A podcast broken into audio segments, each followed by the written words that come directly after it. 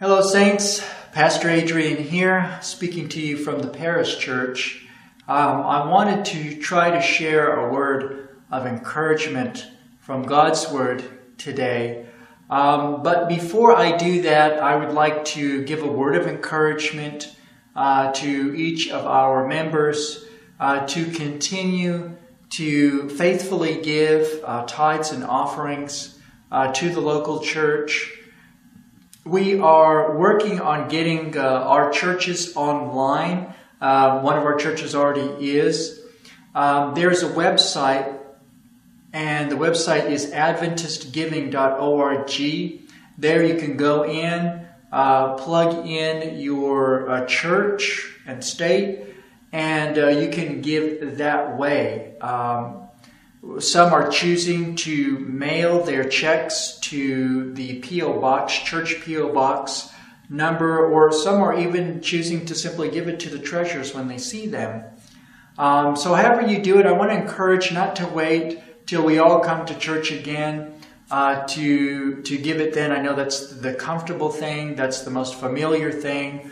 Uh, some some are, are thinking they'll just wait, but we don't know exactly how long we will be um, having services this way. We're hoping that in two and a half to three weeks' time, we will be back in church. Uh, but we don't know for sure. So every week that passes and our decreases, our, our, our giving decreases, that will have very significant uh, outcomes for both our local conference and our local churches as well too. So please keep that in mind. If you have any questions uh, about how to uh, continue giving, please contact myself or the treasurer, another leader. We can help you through that.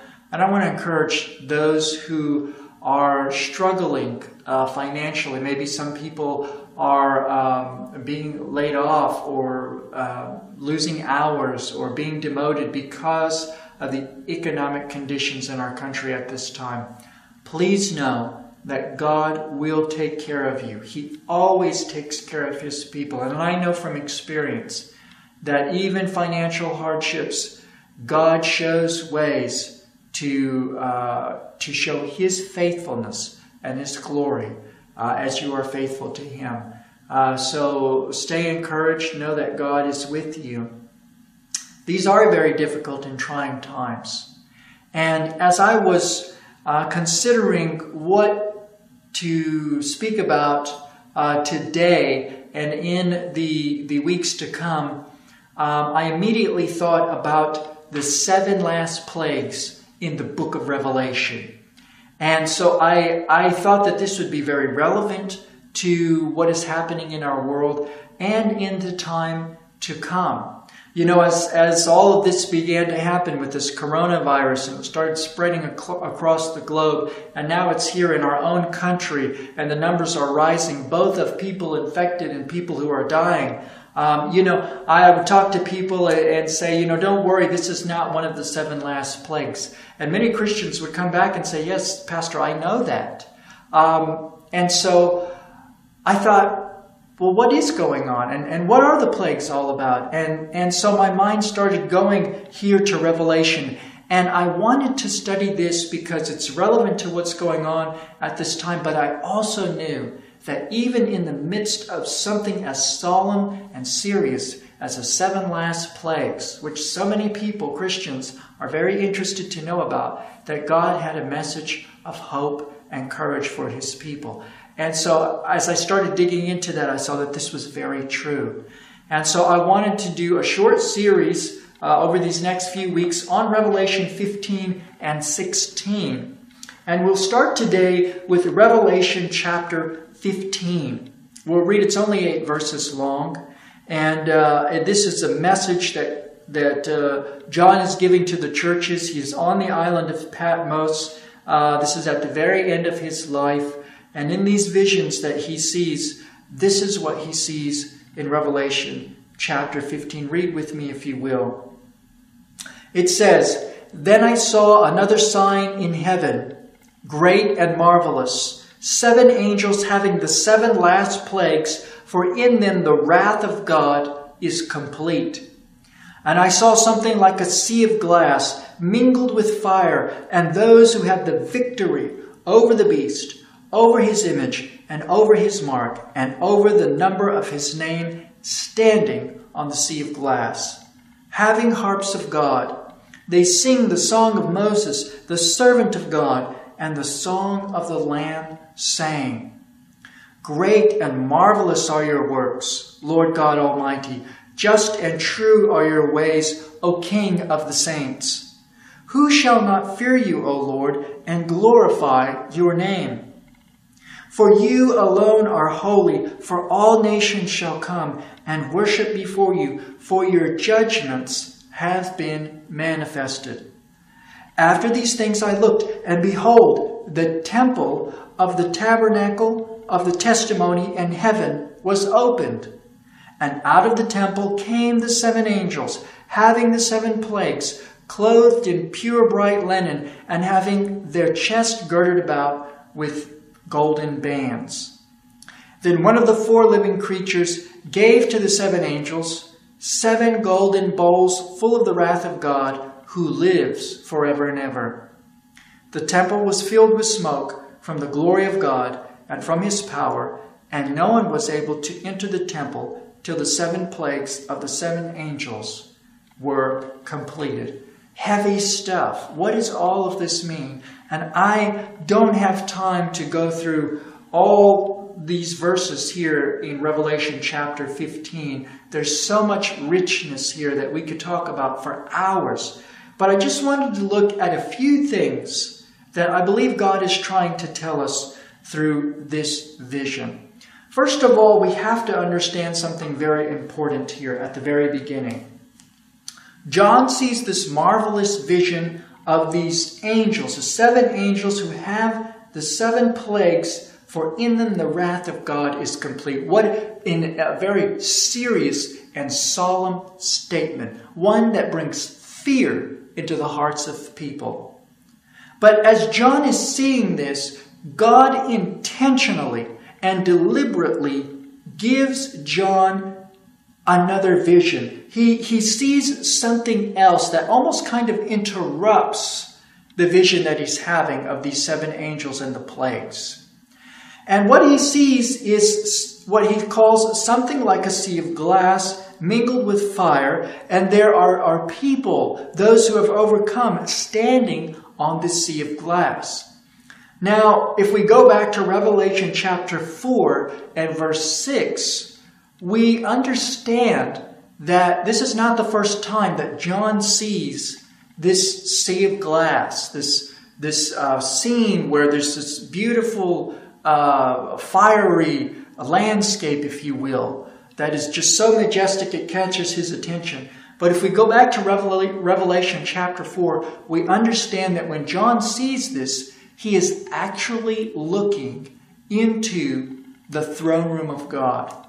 He's actually looking into the center of the universe.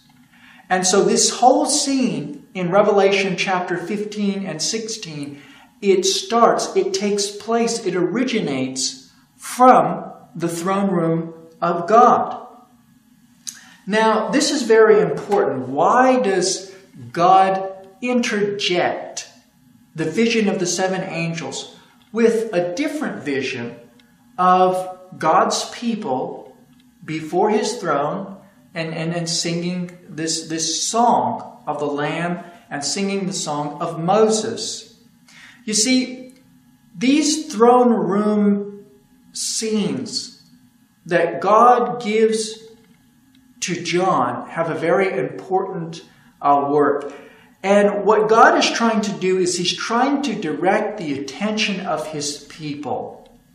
He's trying to direct their attention to what God and the Lamb are doing in the heavenly temple before the plagues are poured out. You see, the thought of, of, the, of the last plagues, the thought of this crisis that is coming, and yes, even the thought of the crisis that is upon us today can consume our, our thinking. It can, uh, it can grow our, our fears and our uncertainties. It can cause anxiety and worry. And so God says, wait a minute. I want you to see something. I want to remind you, my people, of something that is very important. And Robert Gundry, in his book, um, The Systematic Theology of uh, Volume 4, he puts it very well what God is trying to remind us from these throne room scenes. He says, the throne room scenes are given prior to things that happen on earth because God wants people to focus on events in heaven, the control center of the universe, and then face events on earth. This enables Christ followers to look to Christ and only then to look at the crisis on earth. This gives encouragement and hope when they are much needed. He goes on to say, the throne room scenes lift the saints above the challenges of history to see the Lamb who was slain, the Lamb who delivered in the Exodus, and the Lamb who will deliver is the same Lamb who will deliver his people out of the greatest time of trouble ever to impact the planet in the end. And then he, he finishes with this short sentence. He says, They, that is God's people, they are Christ centered, not crisis centered. Did you catch that? They are Christ centered, not crisis centered.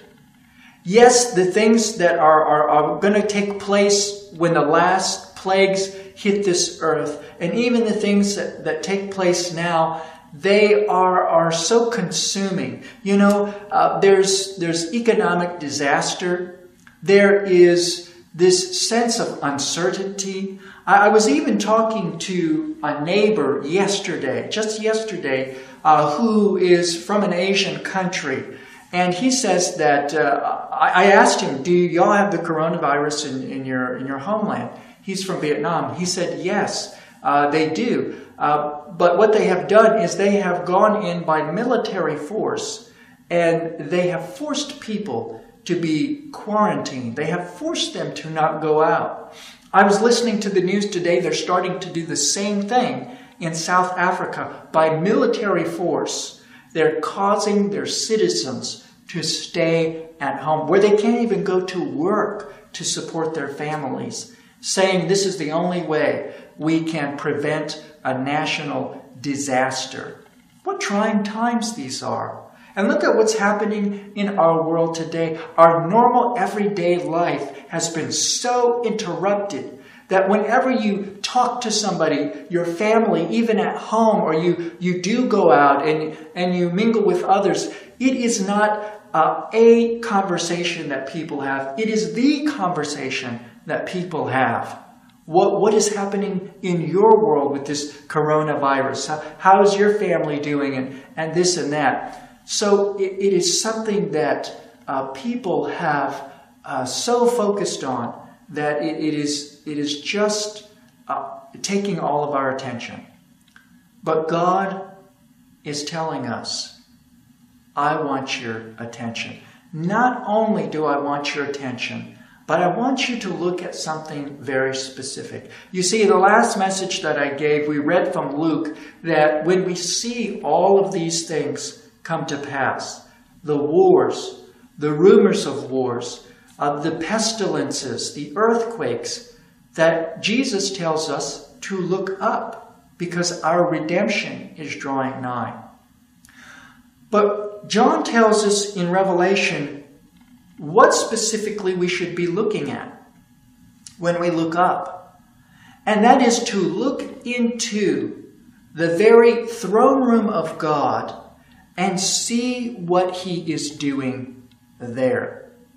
It's as if God is inviting us, not, not just into his home, but to into his personal room where he lives and dwells. And he wants us, he wants to take us onto his lap, and he wants to, just as little children, he wants to tell us exactly what's going on. He wants to tell us exactly how things are unfolding how he is working out the plan of redemption, and bringing the world to its, its final stages.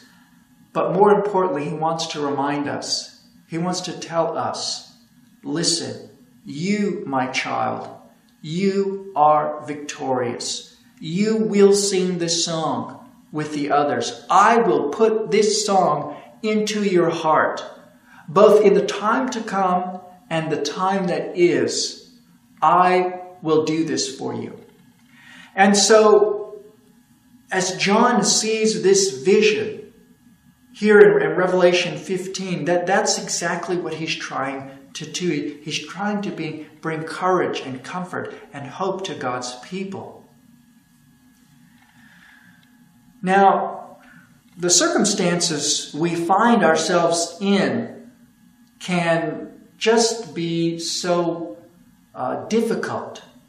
But imagine all of these things that I spoke about earlier the financial crisis, the economic crisis, the, the fears of, of people dying and getting infected. Imagine if living at this time, in, in the circumstances that we are in, if that actually started to vanish and fade into the background.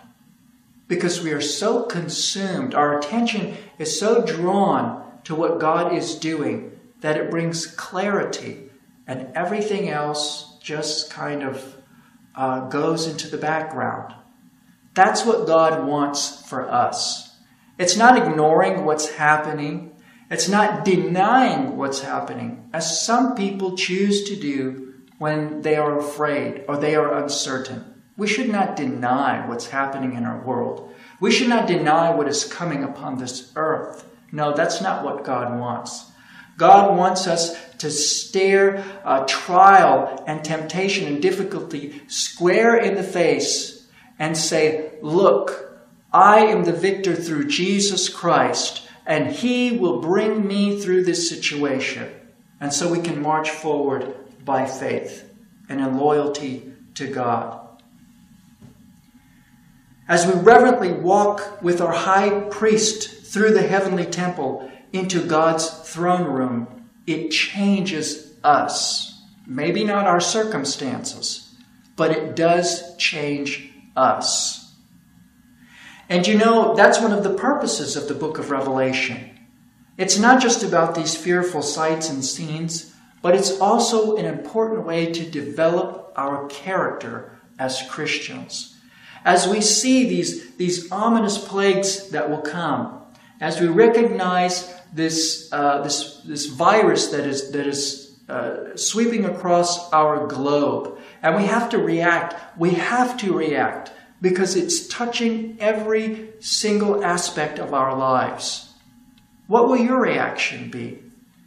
And it's my hope and my prayer, and it's God's desire as we read through Revelation here that it is, it is sharpening our characters, making us more Christ like as we behold Him and we are changed. That is one of the goals of Revelation chapter 15. You know, and as we do this, as we behold our Savior, as, as we are being changed, uh, we know that doing this will connect us with God in a very special way that few things can.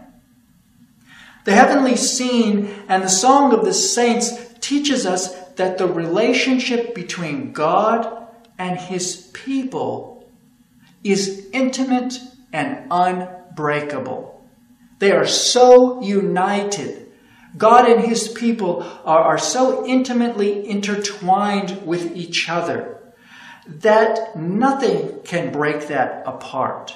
Not a, a virus, not a plague, not, not the, uh, the temptations of the enemy that come and assail us every day. Nothing can break us in our relation and our intimacy with Jesus Christ. Revelation 15 here, uh, Revelation 15 says here that they sing the song of Moses and the Lamb. You see, before the time of the great tribulation that is to come, God puts, God Himself puts a song of victory into the heart and mind of his people at the end of time. He puts this song into the hearts and mind of his faithful people who have been so close. They, they can hear Jesus uh, uh, singing, they can hear him, him hum, humming as he's walking through the sanctuary. They have been following him so closely that they are connected to heaven and God is present with them on earth. We see in this vision that there is a, there is a connection between the two. We think of, of heaven and the throne of God as so far away. I mean, it, we, we couldn't imagine building uh, the kind of, of technology and the kind of, of, of spaceships, if you will, to take us all the way to the center of the universe. Well, where is that at? But God brings the two together, where we are on this earth and where He is in His throne. He brings them together by faith. He brings them together through the blood of the Lamb. You know, I'd like to read something here from Testimonies to Minister 114 that, that really caught my attention. Uh, this is from Ellen White. And uh, this brief statement here, uh, she says, What will happen as we study the book of Revelation? She says, One thing will certainly be understood from the study of Revelation that the connection between God and his people is close and decided. A wonderful connection is seen between the universe of heaven and this world. The things revealed to Daniel were afterward complemented by the revelation made to John on the Isle of Patmos. These two books should be studied carefully. So, church, as we study Revelation, uh, despite all of these the strange things that we see there, and as we really dig into it, we see this, this attractive picture of, of God and His people becoming one. They're actually becoming one in their day to day walk with Him, but they're also becoming one through trial and tribulation. Imagine that. So often we shun, we shun the, the, the temptations, we shun the, the, uh, the trials that Satan puts in our way. We, we want to be comfortable. We want to be free of all of these things. But it's actually those difficult, trying times that bond us to God like few other things on this earth will. When I was living in Japan, uh, some friends invited me to Shibuya. They um, wanted to take me to a crosswalk. Now, the, all the things that uh, they could take me to, uh, it was a crosswalk in Shibuya, but this was no ordinary cross, crosswalk. This is one of the largest crosswalks in the world. I think it might be the largest in Shibuya in Tokyo in Japan. When the light turns green for people to cross, uh, thousands of people literally cross at one time. But there's another interesting uh, scene as you come out of the train station to come onto the Shibuya crosswalk. There is a statue of a dog, a dog named uh, Hachiko. And my friends were telling me about this dog, and it turns out that Hachiko was a Japanese Akita dog who was born uh, November 10, 1923. And in 1924, his owner, his name was Hidesaburo Ueno. Okay, it's a mouthful. A professor at the Tokyo Imperial University brought Hachiko to live in Shibuya, Tokyo. So he brought his dog uh, Hachiko to live with him in Shibuya as his pet.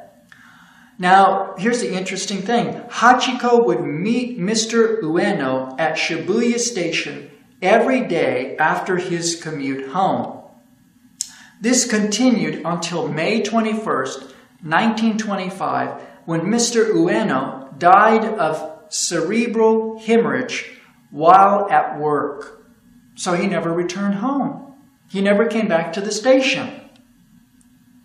But Hachiko continued to wait for his owner.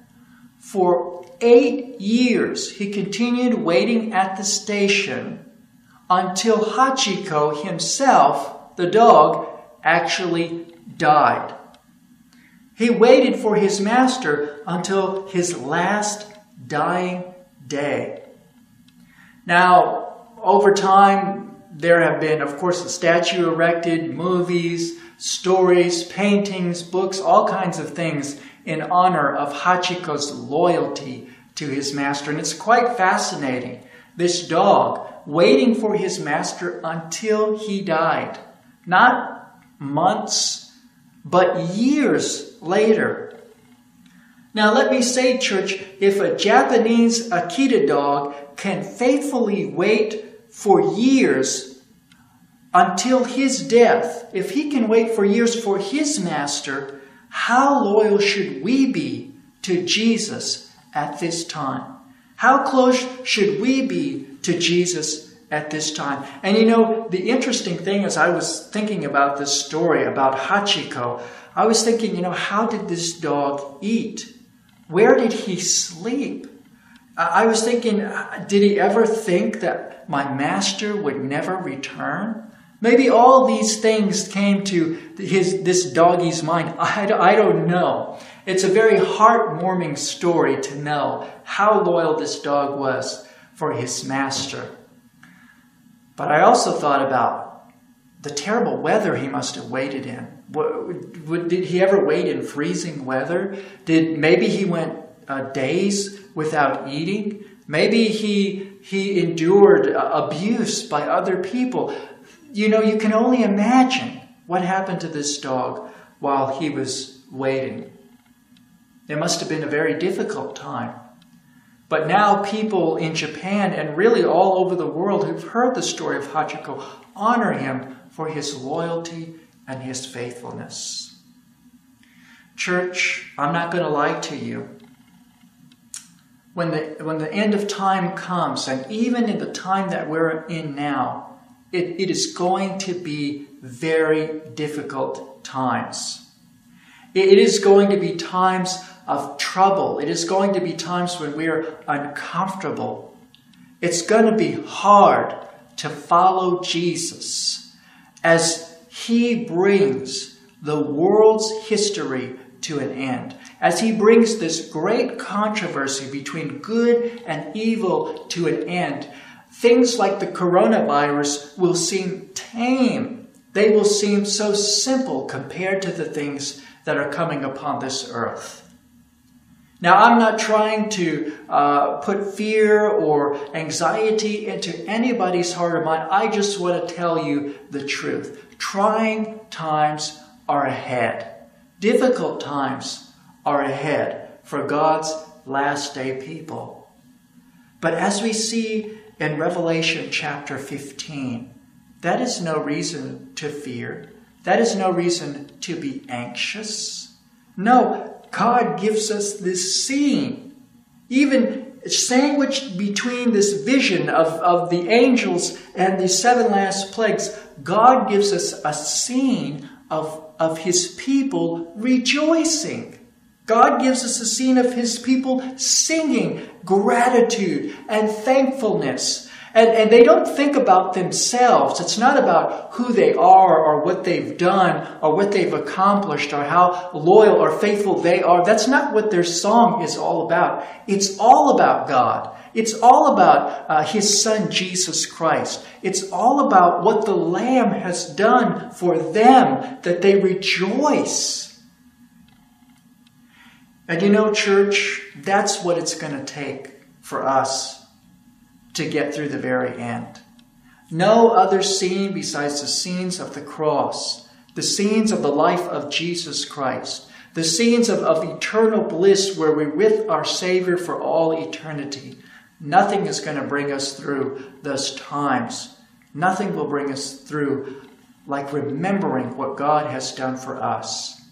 And I believe that God wants us to remember these things because God wants us from a heart of love and gratitude and faith and deep appreciation, as all of this wells up from our hearts, then that leads us to the obedience and the surrender that really pleases God.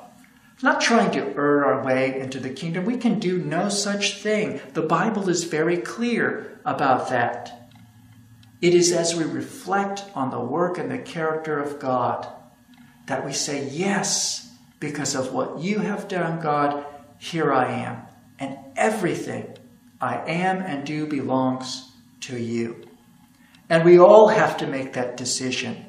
We all have, we all come to crossroads multiple times in our lives. We're never out of the woods. And here in, Revelation chapter 15, that is brought out very clearly because John sees uh, in this throne room scene, not only does he see God's people rejoicing before the throne, but there's also a, a scene of judgment. It says it very clear here at the end of verse uh, 4 For your judgments have been manifested. And then John sees this vision of the temple of the tabernacle of the testimony that is opened in heaven. Now, what is in the in the tabernacle of the testimony in heaven? By the way, in the original language, this gives us the impression that he is in the most holy place. That's where John is is seeing this scene. He, he's eventually taken uh, in verse five into the most holy place, and what do we find there? We find the ark, and what's inside the ark? It's the Ten Commandments of God. And so we have to know that God is calling us, He's commanding us that our faith leads to obedience to the will of God. And so, anybody who tries to go into the sanctuary without the blood of Jesus, anybody who is in rebellion to God. Anybody who has resisted the Spirit of God, who has said no to God, who has chosen to doubt, who has chosen to go their own way, will only see the commandments, the, the condemning commandments of God. And the judgment of God will come upon them. But you see, as I was studying this out and I was looking at the word judgment, I found something very interesting here because there's two sides to this coin. The word judgment in verse 4 is the word dikaioma, and it, and it means from a judge a sentence of acquittal or condemnation. It, it can mean the restoration of a criminal, a fresh chance that is given to him. So you see, when we think of judgment and we think of, of the commandments that, that condemn our behavior, we, we think, uh, what, what chance do I have? I'm not perfect. I, how can I ever make it? But you see, the word judgment here is not just a term for condemnation. No, it's also a term that justifies. It's a term that acquits the person who has done wrong. It is a term that is used when a criminal is redeemed. Hallelujah and praise God. Now we know why the judgments of God bring rejoicing to God's people. Because in the throne room of heaven, God is justifying his people. He's liberating them. He's setting them free through the blood of Jesus Christ from all condemnation. And he's setting them free from the seven last plagues that will come upon this earth. He is saying, in effect, you don't have to worry about these plagues. They're not going to touch you because you're covered in the blood of the Lamb. Don't worry. This is not a time for anxiety, but again, a time of rejoicing. Hallelujah and praise God. So you see, there, there are two, two sides to the coin here. We, we often think of, of judgment as and the seven last plagues and all of these things as something to be afraid of. But God wants us to see it very differently. You can be that criminal who was given a second chance. I can be that criminal given a second chance. In this vision that God is giving to John, there's a lot taking place. It's very heavy and it's very solemn. And the times in which we live, God is trying to wake his people up to the reality of, of, of those times that are coming upon this earth. But I want to encourage you today, as you look up and you look into the throne room of God, look by faith. Look, look upon this scene and let it draw you closer to the Savior. And let it be something that gives you a strength and endurance for the difficult journey that is before God's people as we are in the last phases of that journey. May this throne room scene give you hope and encouragement. Please uh, don't let this opportunity pass you by. And what do I mean by that? You know, this pandemic panic, it will pass. I don't know how long it will take weeks or months, but it's going to pass. God is going to bring healing upon this earth once more because of his mercies. He will bring healing to this earth once more. And, and people's lives will be affected by it but many are just going to go back to life as normal when all of this is over. And I want to encourage us not to do that. This is a time to double down on our faith.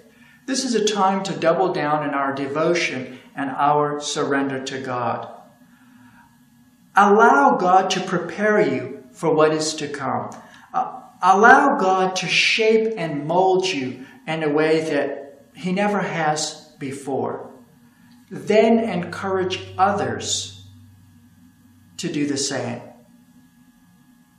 God is pulling back the curtain to the throne room of the universe where he is doing a marvelous work of judgment, both to justify and vindicate his faithful ones, and to bring an end to all sin, sinners, and pain and suffering on this earth.